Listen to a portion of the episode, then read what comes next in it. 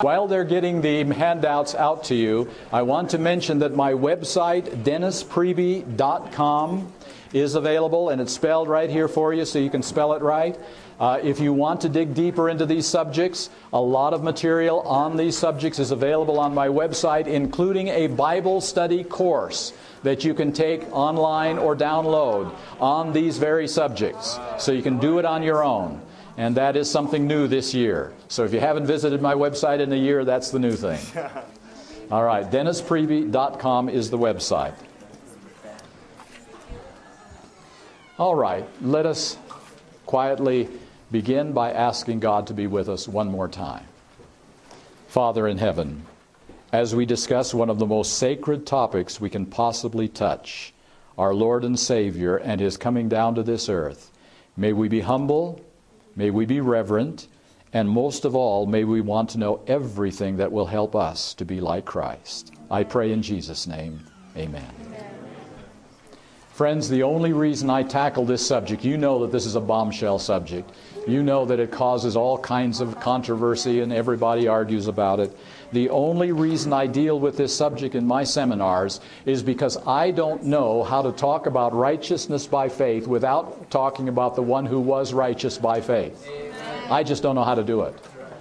And uh, remember uh, in uh, Peter Gregory's message this morning, he read the text in Revelation chapter 3 that we overcome as Jesus overcame. See, that's the point, isn't it? It, there is never any way that we will know how to overcome unless we understand how Jesus overcame.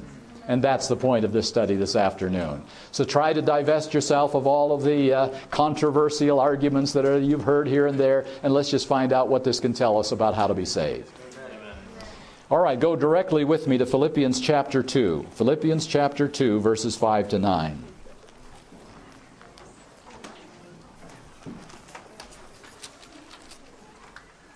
Make sure, those of you who are coming in, you get a copy of the outline as you come in. Philippians 2, verse 5. If there were one verse I would choose for everything I want to say today and tomorrow, it is Philippians chapter 2, verse 5. Let this mind be in you, which was also in Christ Jesus.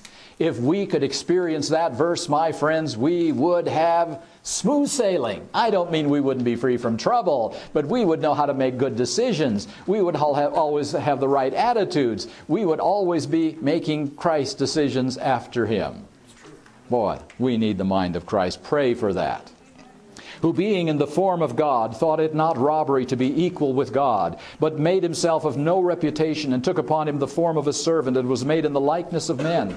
And being found in fashion as a man, he humbled himself, and became obedient unto death, even the death of the cross. Wherefore God also hath highly exalted him, and given him a name which is above every name, that at the name of Jesus every knee should bow, of things in heaven and things on earth and things under the earth, and that every tongue should confess that Jesus Christ is Lord Lord to the glory of God the Father. Amen. There it is, my friends, all in one all in one paragraph. The whole great controversy story. And you know when that day will happen? When every tongue will confess that Jesus Christ is Lord? It's over a thousand years in our future, my friends. It's a long ways off. This plan of God in salvation is a complicated plan. God is taking care of every possible objection and, and, and problem so that sin will never arise again. Because you and I will have just as much free choice a thousand years from now as you do today. And you can do anything you want to a thousand years from now. There are no buttons pushed in your brain to stop you from sinning. And the only way that will be prevented is if God is if God answers every issue in this world before he finishes it up. And you know what the last issue is? Every being that God has ever created will have to see that God is just, including those who have turned against Him, including those who went to their graves thinking they were saved because they believed in a false gospel, because they believed in this or that or the other. And they need to know why they would not be happy in heaven, because they think they will be. They think they'll be able to get along in heaven just okay. And they will have to know why, if God let them in heaven, it would be a miserable hell for them for all eternity. They have to know that. That's why he brings them. Have you wondered why he brings them up again to put them under the grave, under the, you know, to death again? Because they have to know that they are getting the most merciful sentence that God could give them an end to their existence because they, are miser- they would be miserable in the presence of God.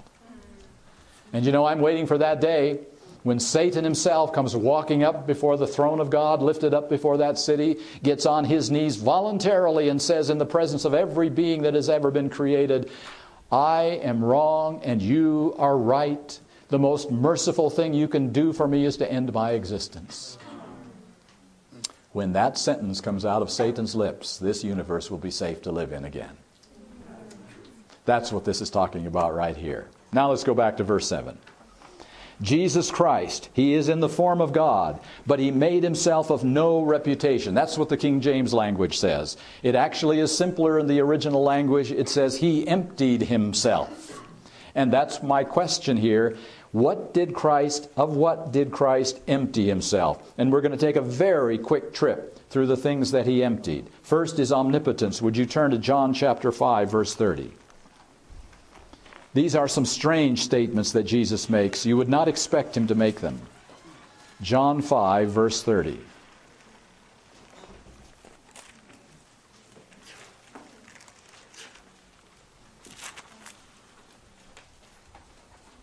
I, Jesus says, can of mine own self do nothing? What is that? Who is this Jesus that is speaking? What was his name in Old Testament times? You heard a little about it last night. That was only one name. What's his chosen name? What is his preferred name in the Old Testament? Yahweh. Yahweh.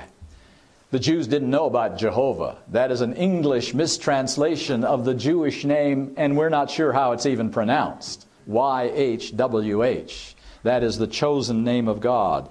I, Yahweh, can, do of my, can of mine own self do nothing. That sounds very strange, doesn't it? Do you ever read in the Old Testament, I, Yahweh, can of mine own self do nothing? You find that text for me, it's rarer than the Sunday text.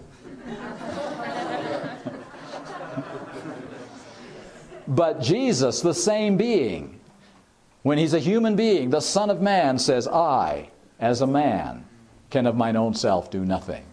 Isn't that amazing?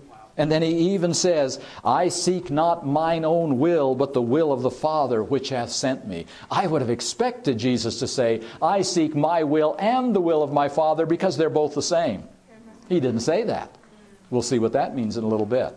But right now, and again, we're going to go back and forth quite a bit between the Ellen White statements now and this first page. So if you'll go directly to the Ellen White statements, it's on the back side of the first page.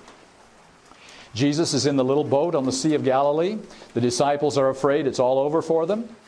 He, Christ, rested not in the possession of almighty power. It was not as the master of earth and sea and sky that he reposed in quiet. That power he had laid down, and he says, I can of mine own self do nothing. He trusted in the Father's might. It was in faith, faith in God's love and care, that Jesus rested, and the power of that word, which stilled the storm, and I would say raised the dead and healed the lepers, was the power of God. How did Jesus do his mighty miracles? Not by his own power as Yahweh. He had laid that aside. Why did he do that? Because you and I have no power in and of ourselves to do anything that is relevant to life itself. When you can keep your heart beating, then you have some control over life. But until that day, you are subject to forces outside yourself, and so was Jesus. All right, so that's the first point that he leaves aside. The second point in your outline is memory. You don't even have to look up this text because you know it. Luke 2:52, Jesus increased in wisdom and stature. It's easy to see Jesus growing up as a little boy, but how does he increase in wisdom? Well, how do you increase in wisdom? Let's look again at Ellen White. Remembering the outline numbers here and letters are for your study. We're now on 1B, 1B on the first page, 1B on the Ellen White statements, so you know where to study and your own. 1B. The very words which he himself had spoken to Moses for Israel, he was now taught at his mother's knee. He gained knowledge as we may do. Isn't, wouldn't you just be, like to be there that day when that little boy Jesus, I don't know how old, maybe four or five years old, comes marching into his mother and say, Why do we keep Sabbath from when the sun sets on Friday to when the sun sets on Sabbath? And his mother would tell him, Because Yahweh told us to. And there is Yahweh sitting before her. Isn't that incredible? Wow. He who had made all things studied the lessons which his own hand had written in earth and sea and sky.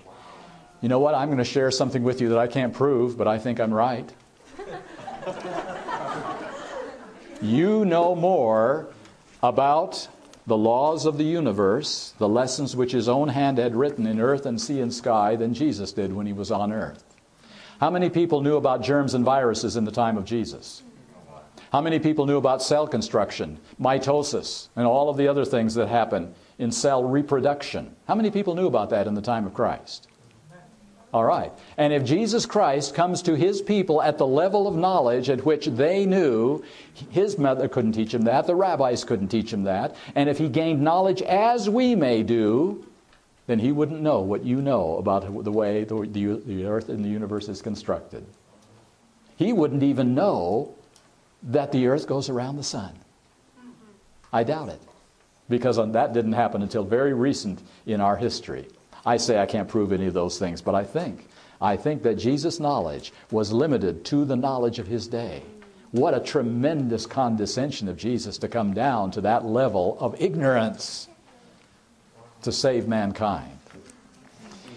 When he was 12 years of age, his, his parents took him to the temple for the very first time, and for the first time he saw a lamb being sacrificed. And at that moment, it says the, the mystery of his mission was opening to the Savior. Watch that carefully.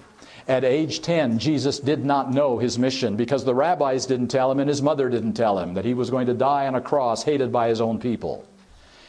Only when he was 12, two things came together. He saw the sacrifice, which was God's object lesson. And you know what the Holy Spirit does with object lessons?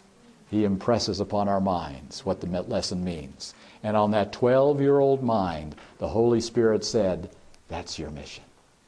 That's what you were sent here to do. And from that moment on, Jesus said, Don't you know I have to be about my Father's business? Everything changed for Jesus from that moment on. So the point? Jesus does not know his mission by training, by knowledge, by inheritance. He knows his mission by faith in the Holy Spirit speaking to his heart. How do you know your mission? By faith, as the Holy Spirit speaks to your heart. Not even by me telling you what I think your mission is, only by you listening to the Holy Spirit. That's how we tell what God wants us to do. By faith, Jesus lived his entire life. By faith. All right, outline page. Foreknowledge. Foreknowledge. Look up with me, Mark 13 32.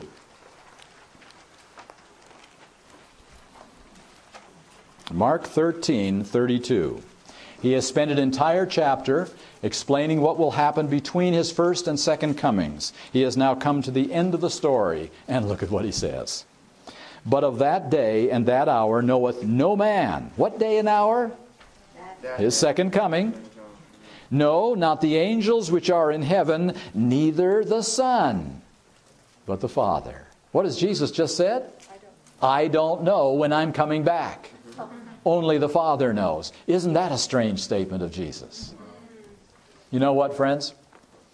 Jesus is willing to be ignorant when God chooses for him to be ignorant. Are you willing? You know where we get into most of our trouble? We want to know one thing more than what God told us. We want to speculate a little more than God said. We want to say, I think this and I think that, and this could be and that could be, and it seems to me. Let's be done with that. Let's just say whatever God chooses to reveal to us, we will understand. He hasn't chosen to reveal much about the New Earth life. Have you noticed that? Mm-hmm. I have a lot of questions about what New Earth life will be like. I could give you about an hour's worth of questions. But I'm content to say, it's time. when the Lord knows that it's time, He'll tell me. Amen. And I'll leave it at that. There are questions that we don't need to probe into. Jesus was content to not know if his Father chose not to reveal it to him. Okay? Let's see what Ellen White says, section 1c.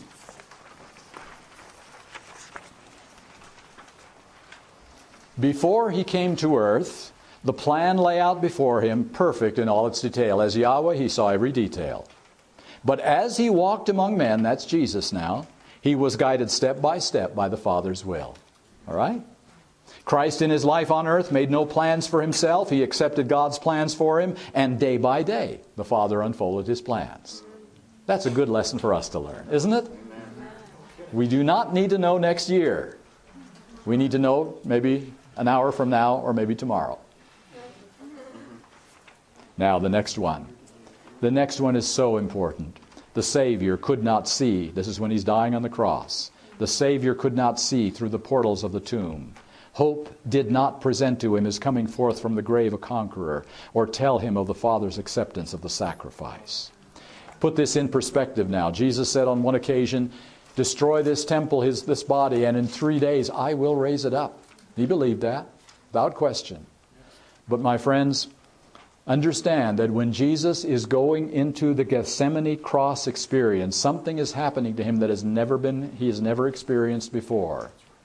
What is happening to him that changes everything from the point of Jesus' perspective? What does he no longer experience?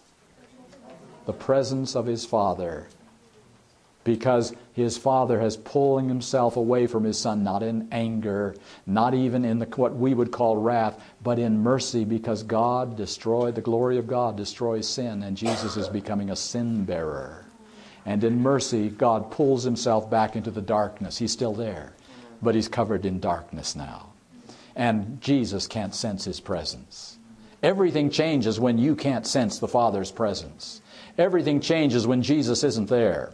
What was true and clear in your minds is now all uncertain and muddy. And now Jesus is going to the cross with only his memories of the past 33 years because now it's different. Now he has to rely totally on the past, not on the present. And that was hard for Jesus just as it is for us today. Now, I don't know, obviously, everything that Jesus went through on the cross, but I think something like this had to be going through Jesus' mind. Father, I am here because you sent me, but right now I can't see your face. My disciples have all abandoned me. The people that I came to save are putting me on the cross. And I don't know, I can't feel, I'm not certain if I'm ever coming out of this experience alive. You aren't here anymore. You aren't encouraging me. The angels don't encourage me anymore. They, I'm all alone. Will I? I'm a sinner. And remember, Satan is whispering in his ear just like he does in us. You're too great a sinner. You are so lost. You can't come out of this experience. Jesus is dying the second death quality experience. There's no coming back from that, Satan says. You're a goner. And Jesus is fighting between two things on the cross, just like you must faith and feeling. That's the battle of a lifetime faith and feeling. Because your feelings will always tell you something different than faith in God's Word, I guarantee it. Part of a fallen nature. It'll be a miracle of God when feelings correspond with faith. And I believe it will happen, but it's not happening very often these days. There's always the conflict between faith and feelings. And Jesus is going to have to go by faith. And I'm so glad for the last words of Jesus Christ Father, into thy hands I commit my spirit. Amen. You decide, Lord. You decide, Father. Whatever you decide, I'm happy with. Which means if you decide that I stay dead for all eternity, I accept that. I accept that. Remember the death that Jesus died in his own mind didn't feel like a three day death. It felt like eternal separation, and Jesus was willing to pay that price. Someone else was willing to pay that price for his people in Old Testament times. Do you know his name? Moses. If his people would be cut off because of their rebellion, Moses asked God to blot his name out of the book of life. That isn't a three day death. That's right. Here are examples of people who put the name and the honor of God above their own salvation. Now, that is huge for us today, my friends, because I believe we got things turned around in our, well, what do I call it? Our gospel, our light gospel, uh, grace friendly. Uh, don't talk about obedience, the society that we're living in today. We are being told that the most important question to ask today is Do I personally have the assurance of salvation? Bottom line, do I know that I am saved? We're being told that's the most important question. And I agree it is an important question. But I don't think it's the most important one. Was it the most important one for Jesus? Was it the most important one for Moses? And what is the song that people will sing at the end of time? The song of Moses. And the Lamb. The song of Moses and the Lamb. You know what we're going to be concerned about? And I say we, being the final generation which we're supposed to be, and it better be us. Amen. What we are going to be concerned about as the crunch comes down is not whether I'm going to squeak into heaven by my fingernails. But we're going to be concerned about whether my thoughts, my actions, and my words are vindicating God or Satan. Amen. That's all we're going to be concerned about. When we're, when we're in, in dire persecution, when things are happening to us that are beyond our ability to withstand, we are not going to say, Well, I'm, I'm going to be lost because of this. No, that won't even enter our minds. But the only question will be, Am I going to mess up God's plan of salvation? Am I going to help Satan win the great controversy? We'll spend more on that time on that tomorrow. I am, I am going to be part of the vindicating or defeating issues in the great controversy between Christ and Satan. And I believe that our basic question and motivation should be for being a Seventh day Adventist today Am I participating in the final vindication of God and God's winning the great controversy? I believe that's why we should live Christian lives. Being saved? Wow, that's a nice benefit. Um, frosting on the cake, maybe. Added benefit. Special, extra, special gift. But the real issue is am I telling the truth about the character of God today by my words, by my acts, by my thoughts? Am I vindicating God's name? I believe that's what we are called to be and to do. All right, let's see what else we can find out on the outline. Section D, omnipresence. Section E, glory. I'm going to let you study those for yourselves. They're pretty obvious. Jesus didn't bring those. Five things omnipotence, memory, foreknowledge, omnipresence, and glory that Christ emptied himself of. Why did Christ empty himself of these things? I sometimes say, as I go to churches around the country, that most Christians worship a Christ who never existed. Most Christians worship a paper Christ. What do I mean? a Christ that was written up by theologians down through the centuries to protect certain pet doctrines, such as original sin. And I believe that most Christians have never met or understood or heard the real Jesus Christ, the flesh and blood Jesus, the real Christ of Nazareth. Most Christians believe that I've been giving you a lot of lies over the past 20 minutes. Ask a Christian on the street, how did Christ do his mighty miracles? How did he raise Lazarus from the dead? And what will be the instant answer you get? Because he is God, of course. God does mighty miracles all the time. God, Christ was God and he raised people from the dead. Ask the same Christian, how did Jesus overcome sin? So for 33 years, he didn't even sin once, an impossible feat. How did he do that? Because he's God. That's right. Because he is God. And you know, there's a text in the Bible that says God cannot be tempted with evil. That's right, it's there. So if Jesus is operating as God, which most Christians think he is, then he can't be, he can't sin. He can't sin. Because God can't sin. How can God be deceived? Well, try this. Satan says this will work better for you. Will that work very well for God? Ah, my friends, if Jesus is operating as God, if this all I've shared with you is wrong, as most Christians believe, most Christians do not believe anything of what I've told you in the last 20 minutes. Understand that. If that is true, that Christians are right and I am wrong, then Jesus Christ could not sin. Now, you believe he did not sin. Is there a difference? Yes. Wow, what a difference there is.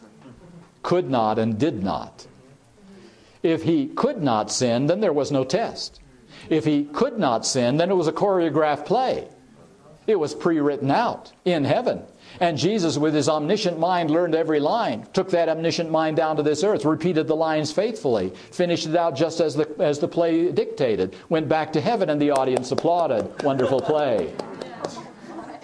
That's all it was. There was no risk, there was no test, there was no possibility of failure. Many, many Christians believe that. This is a dominant view in Christianity. They call it the impeccability of Christ. There's a word for you. Impossible for him to sin. And so Jesus Christ is not the Christ that you know and understand in that version, is he? And then there's something else.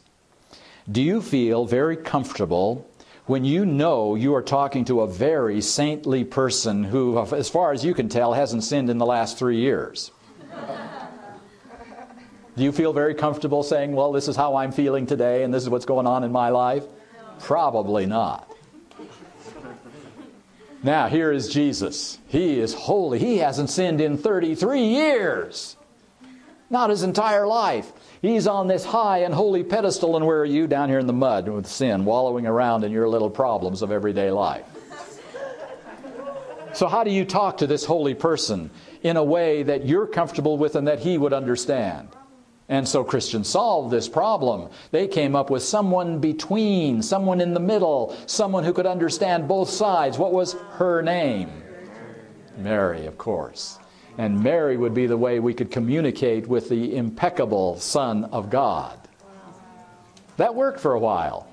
But all of a sudden, that pillar of Mary began to arise. Did you notice in history? All of a sudden, she didn't have a normal birth. She had an immaculate conception, meaning she skipped 4,000 years of human heredity. And she was born with a sinless nature. And then when she died, she didn't go in spirit form to heaven like all the other saints, but she went in bodily form to heaven, where she sits today at the right hand of Jesus Christ, helping him to dispense the benefits of salvation to the human family. Has that pedestal risen a bit? I'm still wallowing down here in the mud of my sins and daily problems. Who do I talk to now? And Christians came up with answers. Whenever there's a problem, Christians come up with answers. Why, it would be St. Peter and St. Thomas and St. And then it came to other saints like St. Christopher and St. John Paul II and all the rest. Why?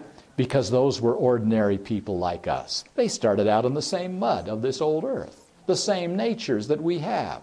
They came to live holy lives coming out of this sinful nature and world. They understand what I'm going through. Do you get the point? They have been in my shoes. I can tell them where I'm having my problems. They will understand what my problems are. Then they will reinterpret my language and they will communicate in better language to Mary, who will then reinterpret my language and communicate in better language to Jesus, who then will reinterpret her language and communicate in a better way to the Father. And if I'm very, very lucky, I'll get an answer back here. Is that what the Bible teaches? How many mediators? One mediator, the man, notice, Christ Jesus.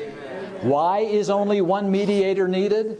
Because he started in the same mud that I start in.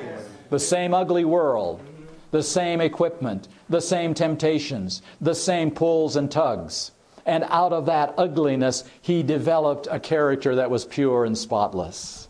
And so if I'm now stuck in this thing, I can say, Jesus, how did you deal with that? Help me now. Amen. That's all we need.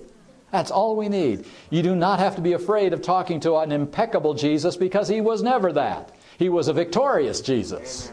There's a huge difference. And now you can ask him, How can I have the experience that you had?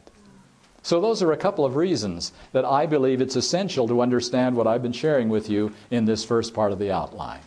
Now, let's go to the dangerous part of the outline. What nature did Christ take? You heard me say this morning, I believe it is fallen human nature, and we're going to look up Romans chapter 8, verse 3 right now. There are more texts that I haven't listed here, such as Hebrews 2. You can find them for yourself. Romans chapter 8, verse 3.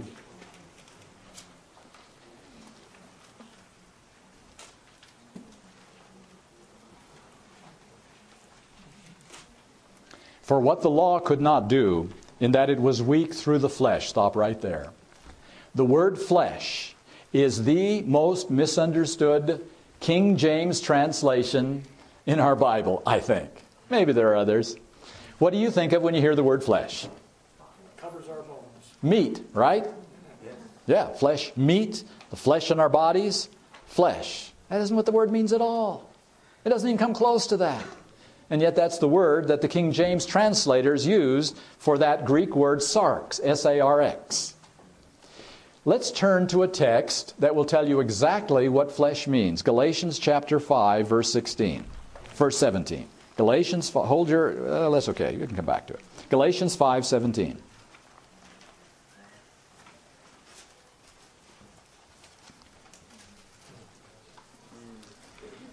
For the flesh lusteth against the Spirit, and the Spirit against the flesh. And these are contrary the one to the other. Are we getting a little better picture of what flesh means now? The word flesh, consistently, not just once or twice, consistently throughout the New Testament, the Greek word for flesh means fallen humanity, mind, and body everything that is fallen about us. You could translate it with the words fallen nature and be just fine. Some of the modern translations do use fallen nature to translate flesh. And that means my mind and my body working together because they are fallen. The fallen nature lusts against the spirit, and the spirit against the fallen nature, and these are contrary the one to the other. The word flesh means fallenness, including our mind including our emotions, including our impulses, including our tendencies, including all of the drives that make us human beings. And there are good drives that God has created in us that Satan twists around. Those drives as well. And so it says here, what the law could not do, in that it was weak through the fallen nature, the fallenness of our mind and body. God sending his own son in the likeness of sinful what? Flesh. Fallenness, mind and body. Condemned sin in the what? In the flesh. In the fallenness of mind and body. Jesus condemned sin in that fallenness. That's the miracle of the incarnation.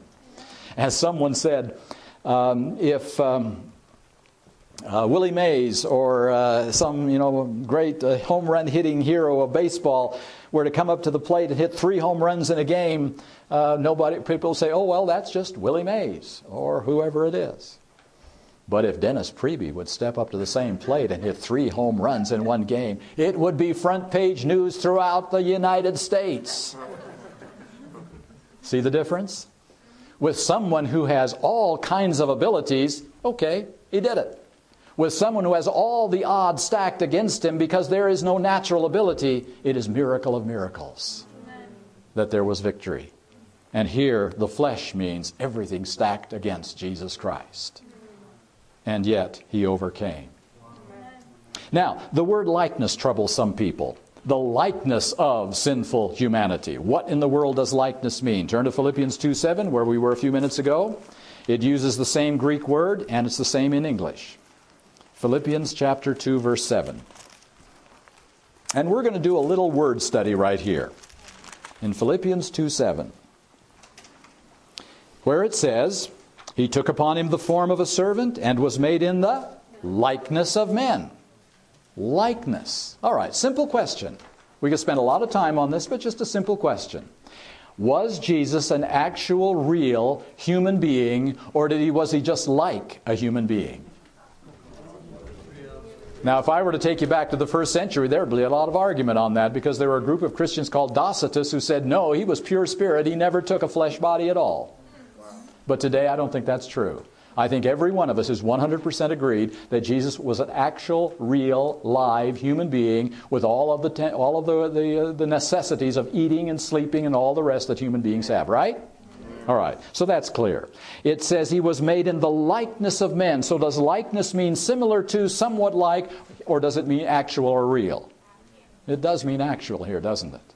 So the word likeness does not mean necessarily somewhat like. But now let's do just a little word study here. Verse 6 Who being in the form of God. Well, what is the form of God? Was Jesus like God or a picture of God or a representation of God, or was he God? Okay. So being in the form of God means actually God, doesn't it? Really God, fully God. All right. So the form of God means fully God. Now he thought it not robbery to be equal with God, but took and made himself of no reputation and took upon him the form of a servant. So what does form mean there? Did he really become a servant? So the form again means actually a servant, but it's deeper than that. The Greek word here for servant, does anybody know what it really means? Slave. Slave. It's a dressed up word in the English language, in the King James translation. The word doulos in Greek means slave, with no rights and no, um, no, no, no ability to be a citizen, even. And Jesus, it said, took upon him the form of a slave. A simple question. When God created Adam in the Garden of Eden, as in the image of God, was that a slave? There was no slave form there, was there? It was perfect. It was as close to God's uh, being in God. Ellen White even says in physical form as well as in mental and spiritual, um, Adam was like, the, was like God. I don't know fully what that means, but she says that. That is not a slave form. When did Adam and Eve and the human race turn into slaves? When they, when they sinned, right?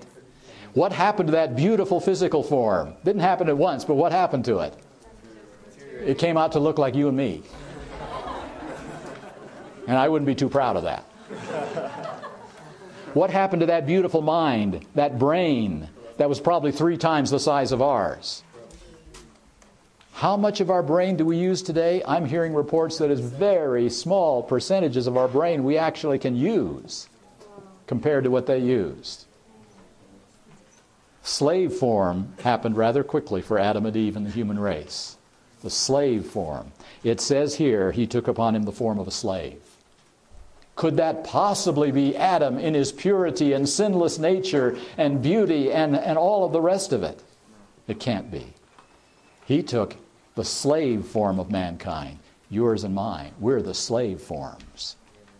And that encompasses a whole range of areas. If there were no other text than this, my friends, in the New Testament about the nature of Christ, I think this would be enough to tell us that he did not skip 4,000 years of heredity, that he took humanity in its slave form, mental, physical, and Ellen White says moral, moral even.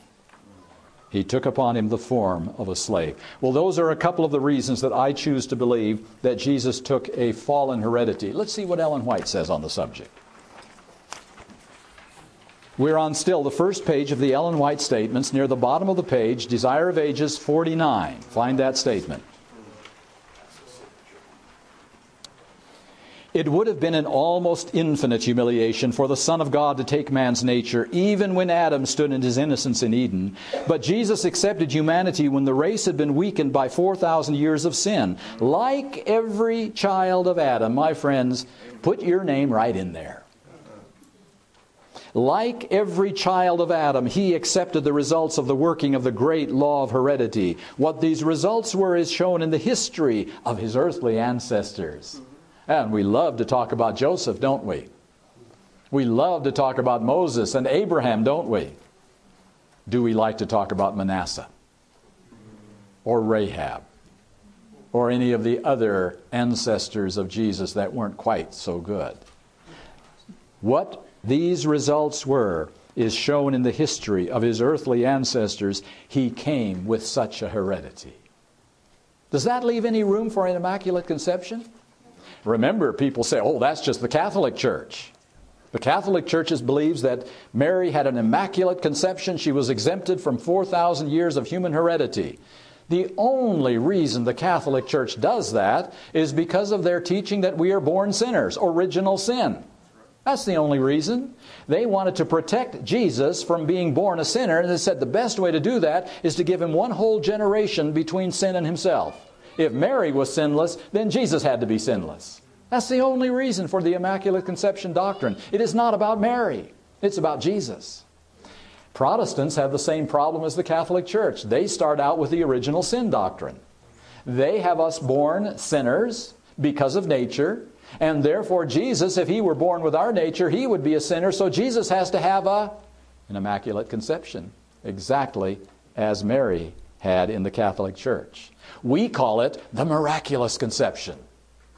Those are nice words because it was a miraculous conception, wasn't it? But what we mean by it is Jesus was exempted from 4,000 years of human history. That's what we're meaning. When we say Jesus had a miraculous, when I say we, I'm talking about our scholars, many of them in the Seventh day Adventist Church, that Jesus had an exemption from heredity, that he skipped 4,000 years. And what you'll be hearing these days is that Jesus took part of heredity. He took weakness, he took tiredness, he took mortality, but he did not take tendencies to temper, anger, jealousy, etc. He had a partial exemption from heredity, is the most refined doctrine of the Immaculate Conception that I have ever heard, and it is being taught throughout Adventism. You will hear it in our colleges and maybe even in our academies that Jesus was partially exempted from heredity. And so, my friends, do we believe a clear statement, or must we be forced to deny clear statements because of a presupposition of a doctrine that came straight out of Augustinian Catholicism? That's the question for every Adventist to decide. Now, why is this so negative? Why do so many people say, no, no, Christ couldn't inherit what I inherit? Because of what we're going to read next. Both parents transmit their own characteristics, mental and physical, their dispositions and appetites to their children. That's not a pretty picture. Gets worse. Page two. Second paragraph on page two. He, the Father, transmits irritable tempers, polluted blood, enfeebled intellects, and weak morals to his children. Wow, what a package of heredity. And you say, but Jesus didn't have a father. Ah, did Mary have a father? Did Mary's father have a father? Or did some of those have irritable tempers, perhaps, maybe? Hmm? He transmits to his children. That's why we are being told Jesus couldn't have that. That would contaminate him. See the point? Contamination. That's why I talked so much about sin and contamination earlier. The next paragraph says parents may have transmitted to children tendencies to appetite and passion.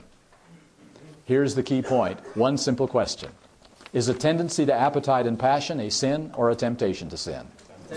Once you have settled that, you have settled everything that matters about the nature of Christ. See how simple it can be? It is not a complicated thing. You do not have to go to graduate school on this one. Is a tendency to sin, is a tendency to overeat, is a tendency toward sexual activity, is a tendency toward this, anything. Is it sin or is it temptation to sin? And if you believe it's temptation, then you believe in the Bible record of temptation and that Jesus could receive those tendencies and not be a sinner. And yet we're having people traveling all over Adventism contradicting what I am uh, sharing with you this afternoon on this simple point. Here's an illustration that may help. We are finding evidence, it isn't proved, but we are finding evidence that a child born to alcoholic parents is more susceptible to alcoholism than a child born to non alcoholic parents. Let's say that's true for sake of argument. Is a baby born to an alcoholic father an alcoholic at birth? Does that baby receive tendencies to alcoholism? Will that baby likely become an alcoholic more likely than the kid down the street? Yes, again. When will that baby actually become an alcoholic? When it chooses to drink. There it is. The tendency to sin is bad news. The choice to sin is guilt. One is evil, one is guilt. A tendency is a temptation, not a sin. I'm going to let you read all of the rest of the statements on this page. They are clear. Read them for yourself. Turn with me to page 3. Remember what I said this morning. Do not believe what I say because I say it. Believe it because you have studied it for yourself and are clear. Page 3. Second paragraph, IHP in Heavenly Places, page 155, the last sentence, just the last sentence in the paragraph. Though he had all the strength of passion of humanity, Never did he yield to temptation to do one single act which was not pure and elevating and ennobling. Wow. Pretty clear. The last paragraph on the page, Desire of Ages 122. In our own strength, it is impossible for us to deny the clamors of our fallen nature. Would you agree with that?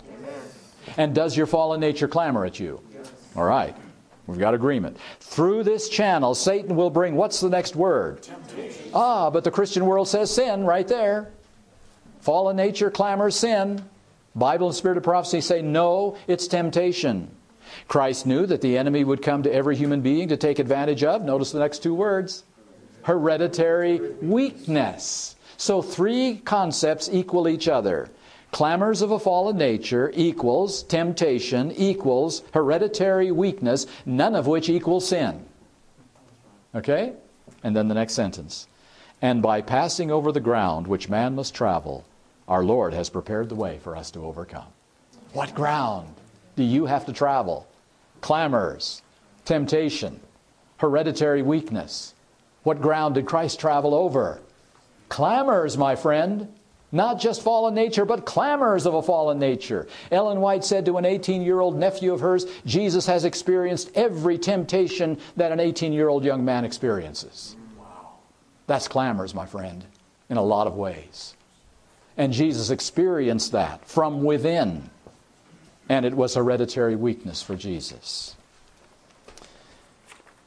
I think I have good news out of all this story. The good news goes like this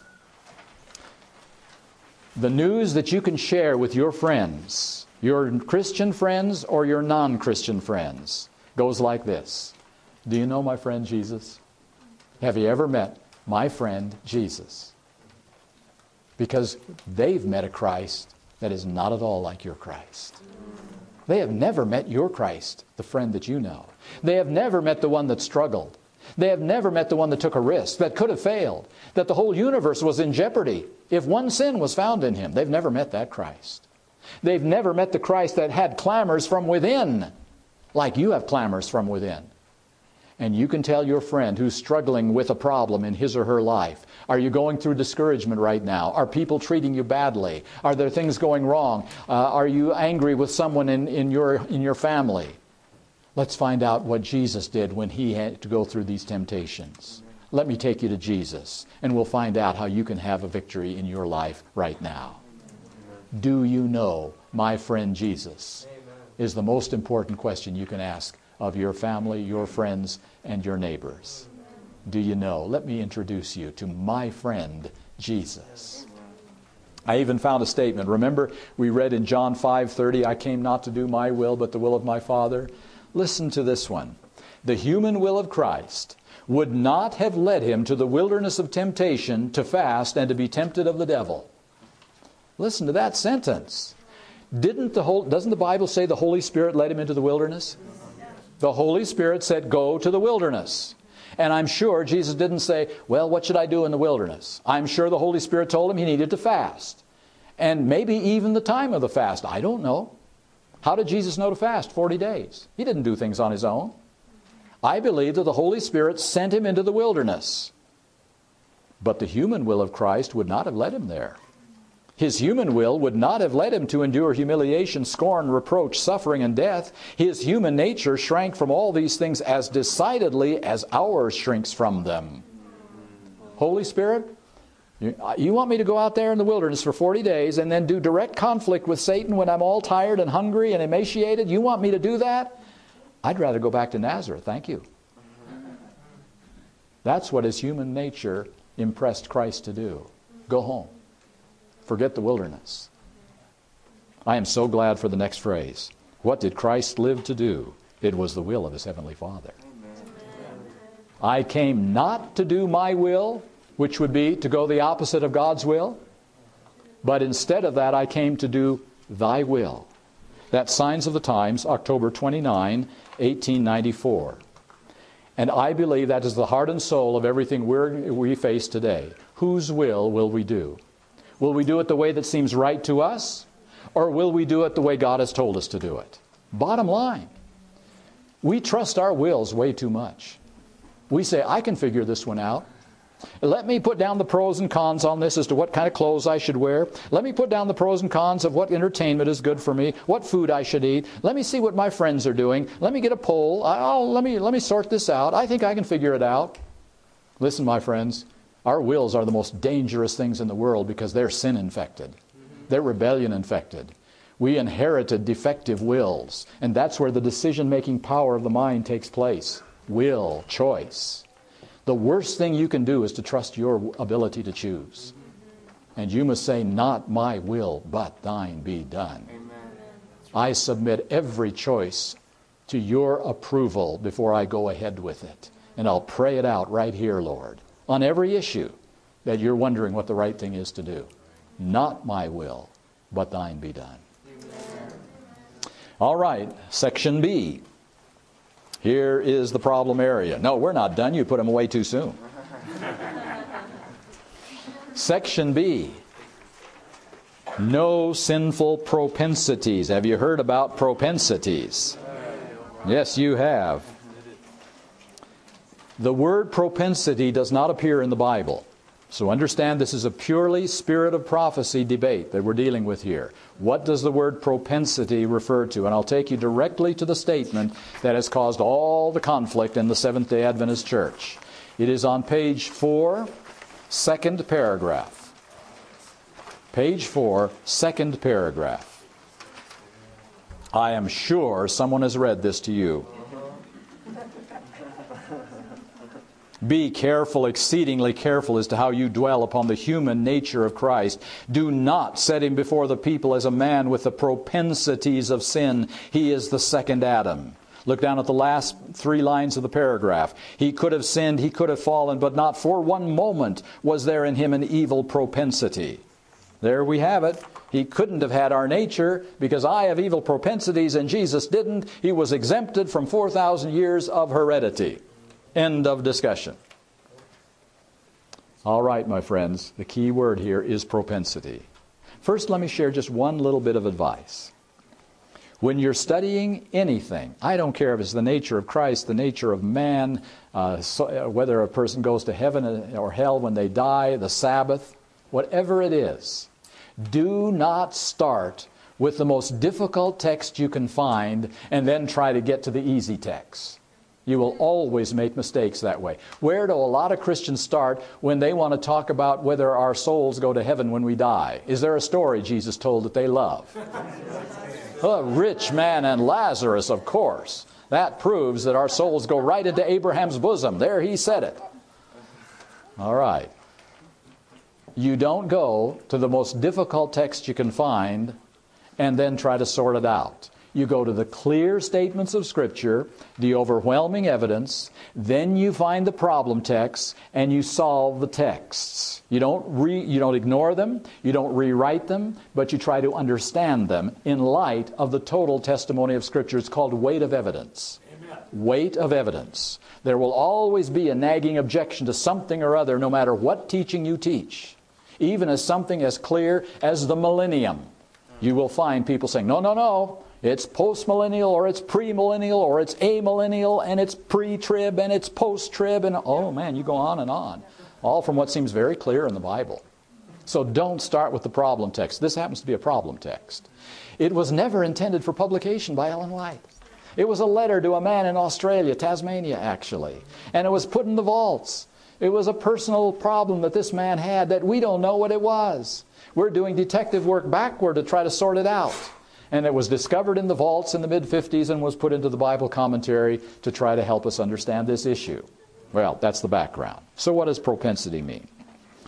There are three meanings for the word propensity in the writings of the Spirit of Prophecy. Three meanings. The first is holy propensity. What is a holy propensity? Do you enjoy, do you enjoy good food? Did God create that within you? A lot of taste buds, right? We have some chickens at our house. I don't think they enjoy their food as much as I do. They just gobble it all down it's gone. I savor my food. God put taste buds in my mouth. That's a holy propensity. What happened to that holy propensity after Adam and Eve sinned? God twisted up, didn't it? And that's the second meaning of the word, a fallen propensity. We inherit both of those holy and fallen. How did that develop in appetite? I don't know when it happened, but somewhere it did. Hey, what's that running through the woods over there? Let's kill him and eat him. He might taste good. it had to start there somewhere. Hey, what's that hiding under the rock at the seashore? Let's boil him and maybe boil him alive. He might taste even better. Those lobsters in your supermarket stores. All right, what in the world is going on here? Man's propensities have gotten twisted, haven't they? And then there's a third meaning of the word propensity. Now, we didn't have a fellowship dinner here today. Many of your churches, you've had fellowship dinners, and there is something special about fellowship dinner time. There is always a good array of food on those tables, right?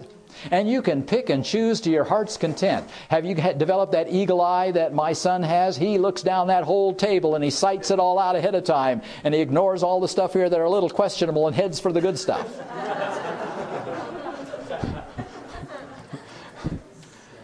And you know, in some churches, sister, uh, people even ask if Sister Jones is going to be there that day to know if it's worthwhile coming to fellowship dinner because she's the good cook in the, in the church.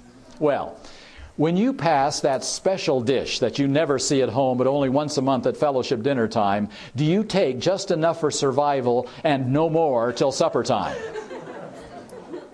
Or do you think ahead and realize you're, see, never, you're not going to see that dish for one full month and you take just about three more spoonfuls to give you a good memory? Where did that come from? Did you inherit that? No. One lucky day you happened on it and you said, Wow, that's the best thing I've ever eaten. And from that day on, it was a habit with you to eat it every time you saw it. Right? That is a cultivated or chosen propensity. Is there a difference between an inherited propensity and a chosen propensity? There's a big difference, isn't there? The, inherit, the inherited stuff you can't do anything about except live with it. You're going to live with those fallen propensities. But the chosen, the habit propensities, Ellen White says, it's not in your outline, we need not retain one sinful propensity. That's right. Not one. That means habit, chosen propensity. You'll find that in Bible Commentary, Volume 7, page 943. She even refers to natu- propensity, natural or acquired. Two kinds of propensities, natural or acquired. Upward Look 313. So those are different meanings of the word propensity. Which is she referring to here? That's the question. It is not a cut and dried issue by any means. People say, well, here it obviously means that he didn't inherit our tendencies. That's what they're meaning. It isn't what it says at all. It says he didn't have the propensities of sin. Doesn't even say propensities to sin, it says propensities of sin. That's right. And so, could it possibly be that she was saying, do not set Christ before the, the, before the people as a man with the cherished habits of sin? Could she possibly mean that? I will submit that to you for your thinking. I will be honest and say to you, I can't prove it because there's not enough evidence here to make a final proof statement. We're dealing with only one letter to one man, and we don't know what the man taught. But this doesn't prove the other side either. This is not the smoking gun that some people think it is.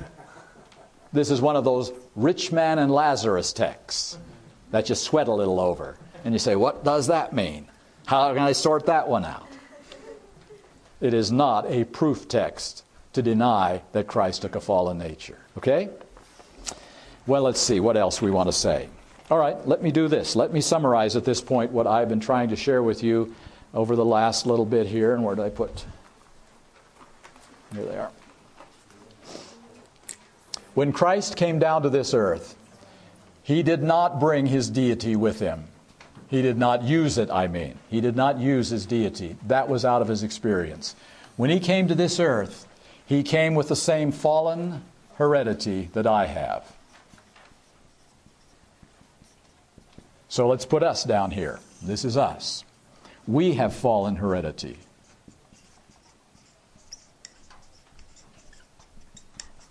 But something has happened to us that isn't the same with Christ.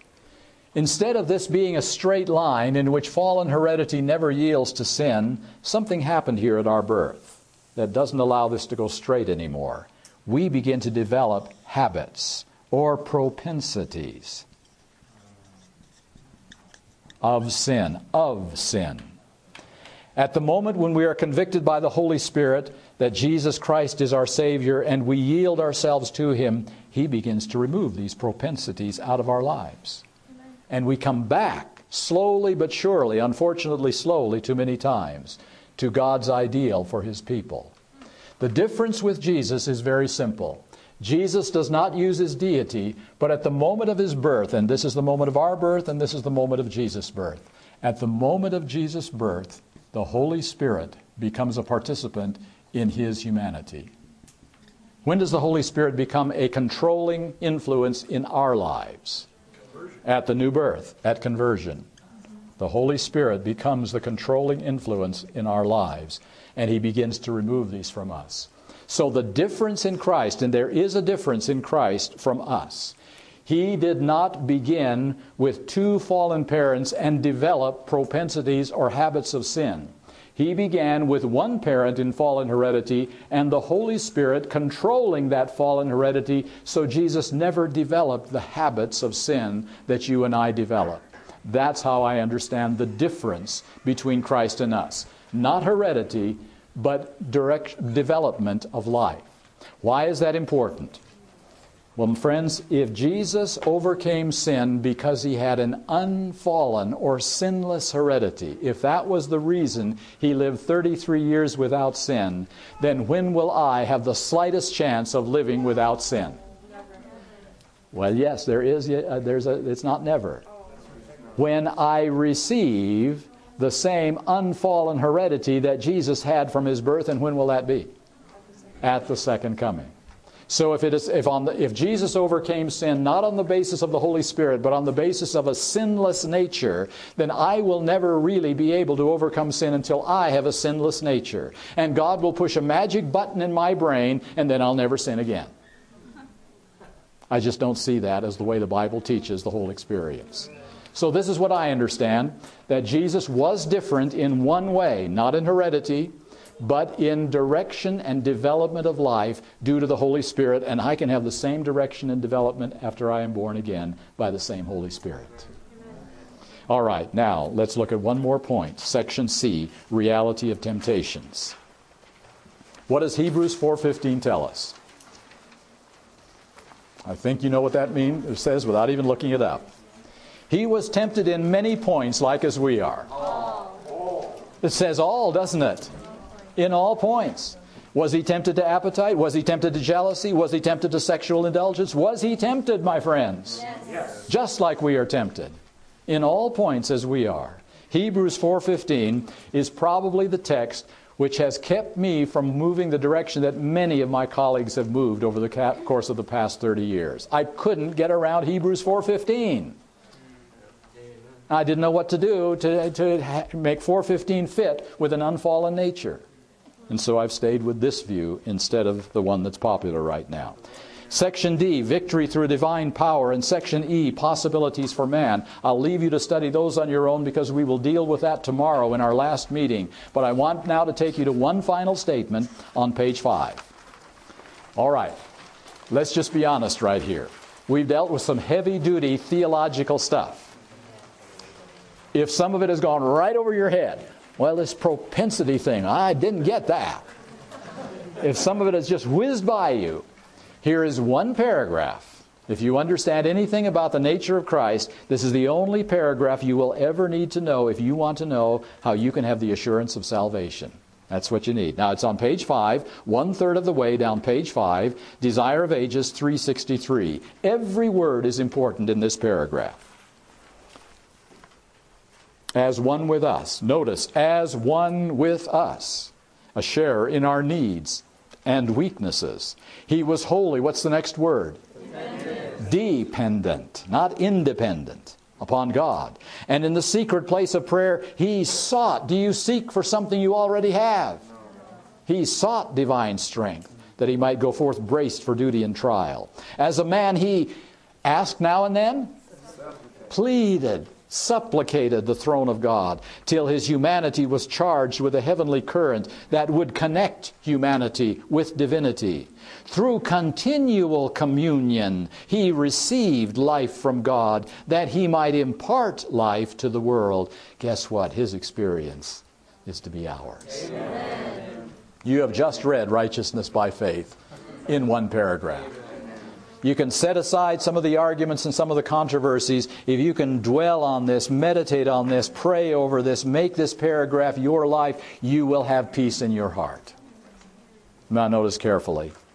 It says, till his humanity was charged with a heavenly current that would connect humanity with divinity. Golf carts get charged up every night.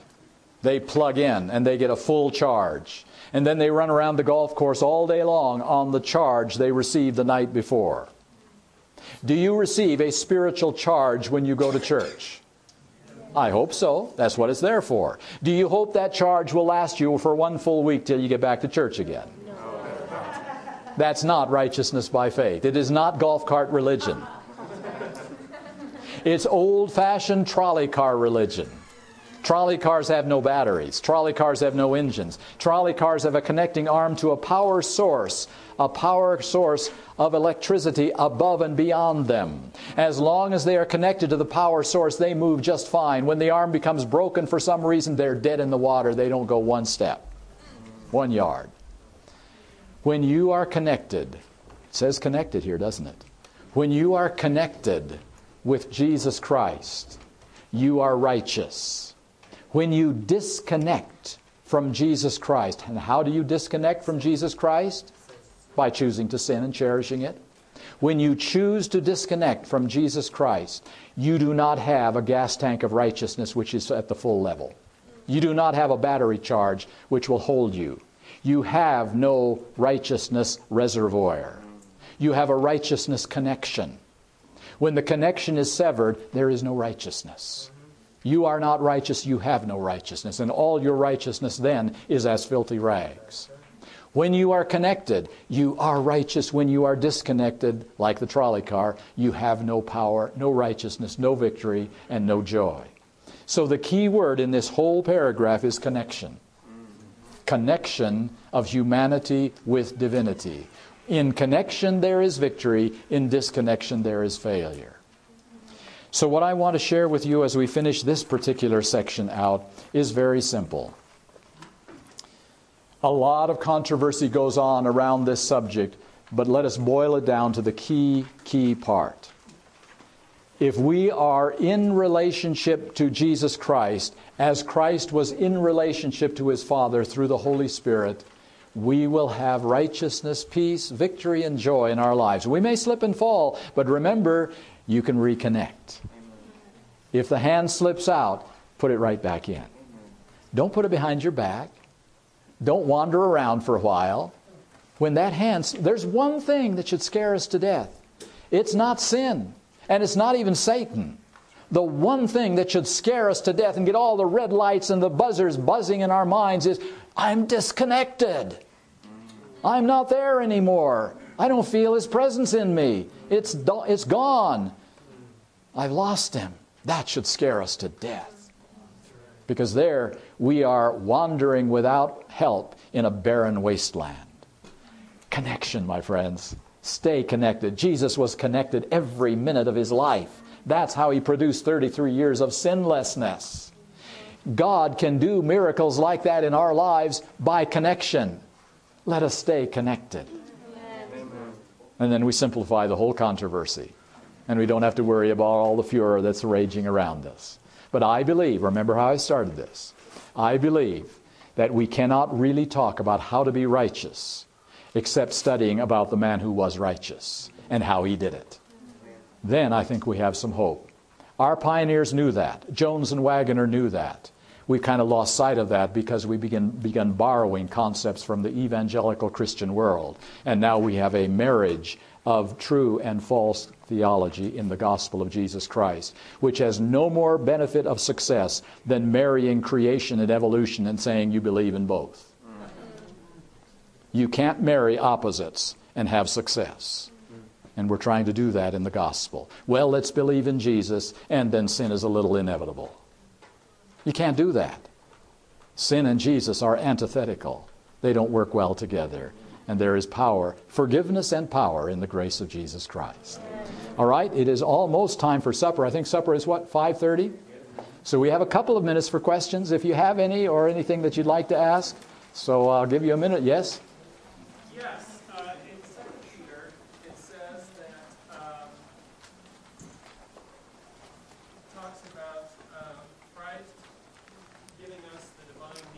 Yes. And also in Romans uh, chapter 8, it talks about the carnal mind being enmity against God, Yes. not being subject to the law, Yes. to, God, uh, to the law of God. And I guess what I'm thinking about is I'm thinking about the fallen nature and the carnal mind. All right. And what's, how, how do you distinguish between those? especially- All right. What about fallen nature, carnal mind, divine nature, and enmity against God? Those are all key points right here. Carnal mind does not mean fallen nature. That is the mistake that is being made today.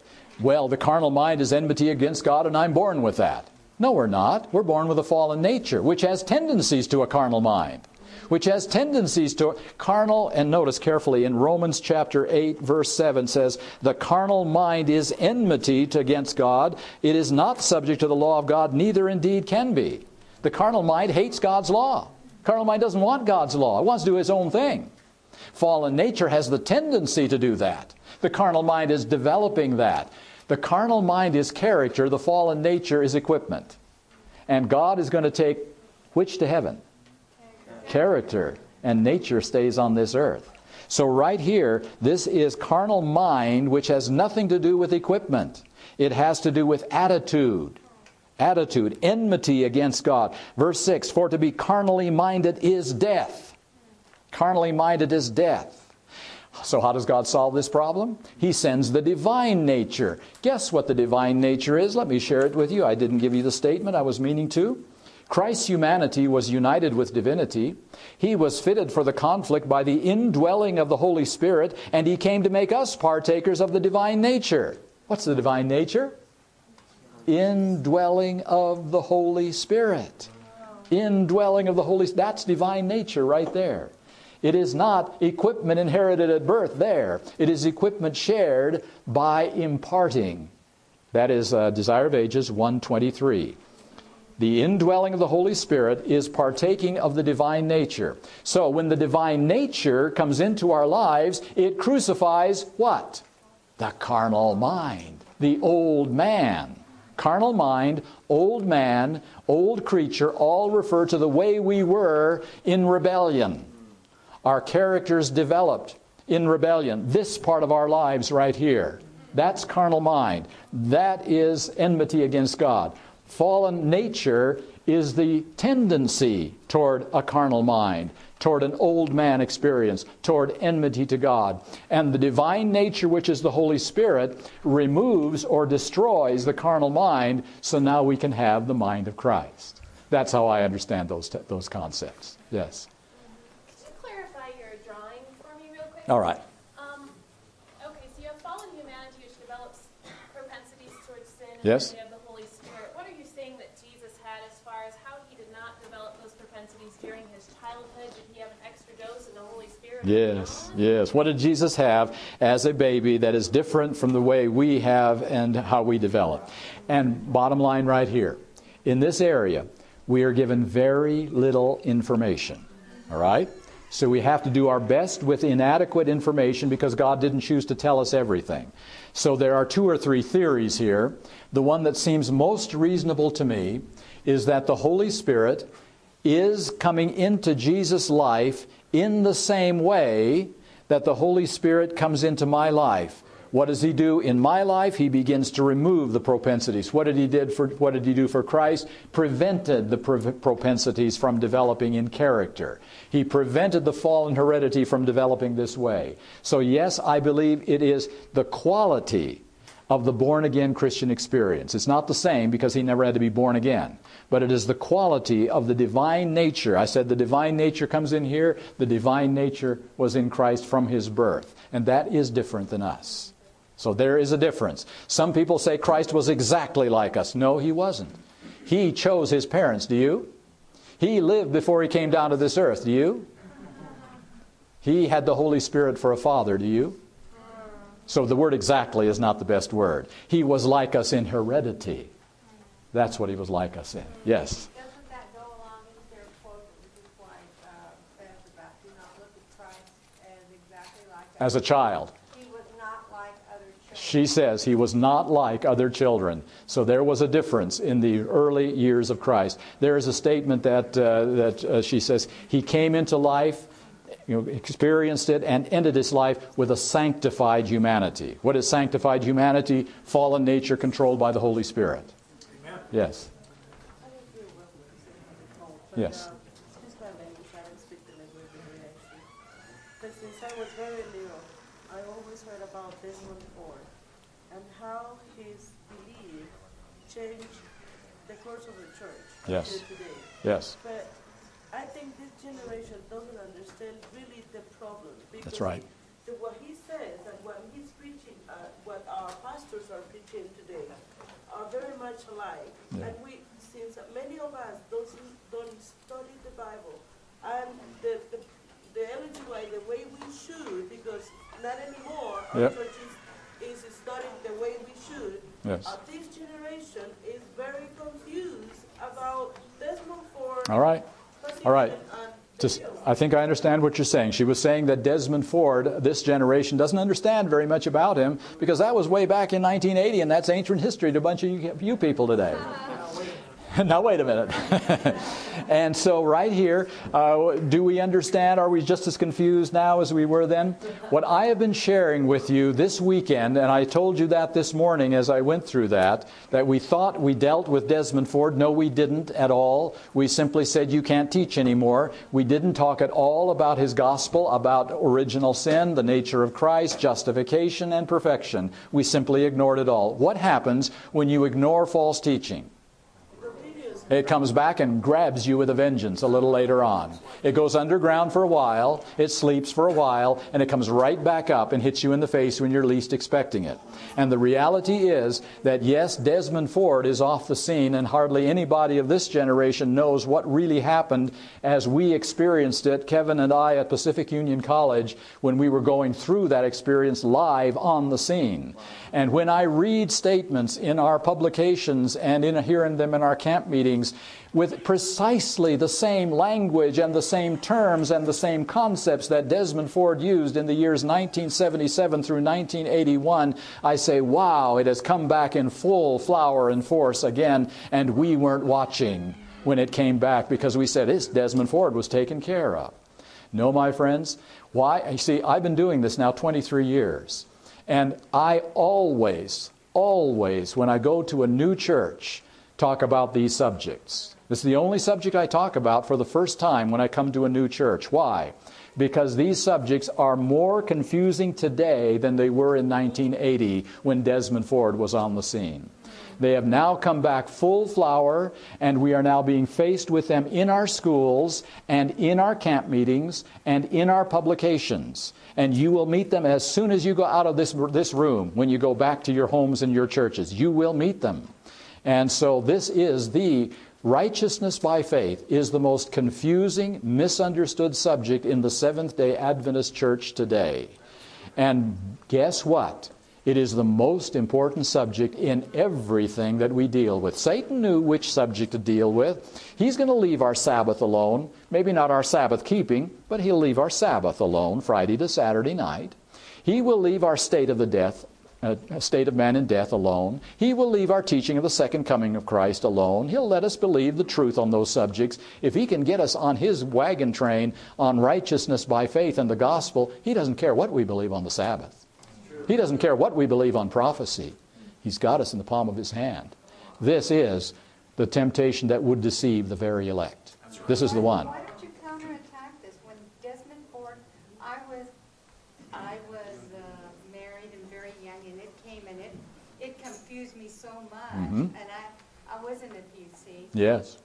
I've never heard the other side. I've heard that they have meetings. And Yes. And it's just silent. That's right. How can we defend ourselves if we don't know what the problem is? Precisely, precisely. How can you deal with something where you don't know what the issues are? And that's what I have dedicated, and I realize I'm a very little candle blowing in the wind and sometimes almost blowing out. I have felt that way in many times. But I have dedicated the last 23 years of my life to dealing exactly with your situation and the frustration that you have. And that's what I do when I go to churches around the country. And praise the Lord now for websites and for CDs and for cassettes and all the rest. They have made a way of uh, uh, addressing these issues that we didn't have, uh, you know, maybe in Desmond Ford's time. So now we've got more, more ammunition to use on this point. Oh, yeah, face to face with the real gospel. Yes, it is. And many articles on the subject. My website has a lot. Last question, and then we have to go. It's 5.30.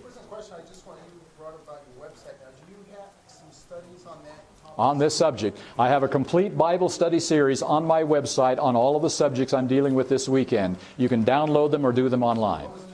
DennisPriebe.com. Spell it right, you'll get there. Spell it wrong, and you'll wander. All right, let's ask God to be with us as we go. Father in heaven, please help us to be clear on the subjects that would destroy our relationship with Jesus Christ. May we understand how important this is and how Satan is trying to derail this beautiful message of Jesus as our personal friend, a near kinsman, understanding because he experienced our temptations. Help us to be righteous as Jesus was righteous. In his name, amen. amen. Thank you so much and good night.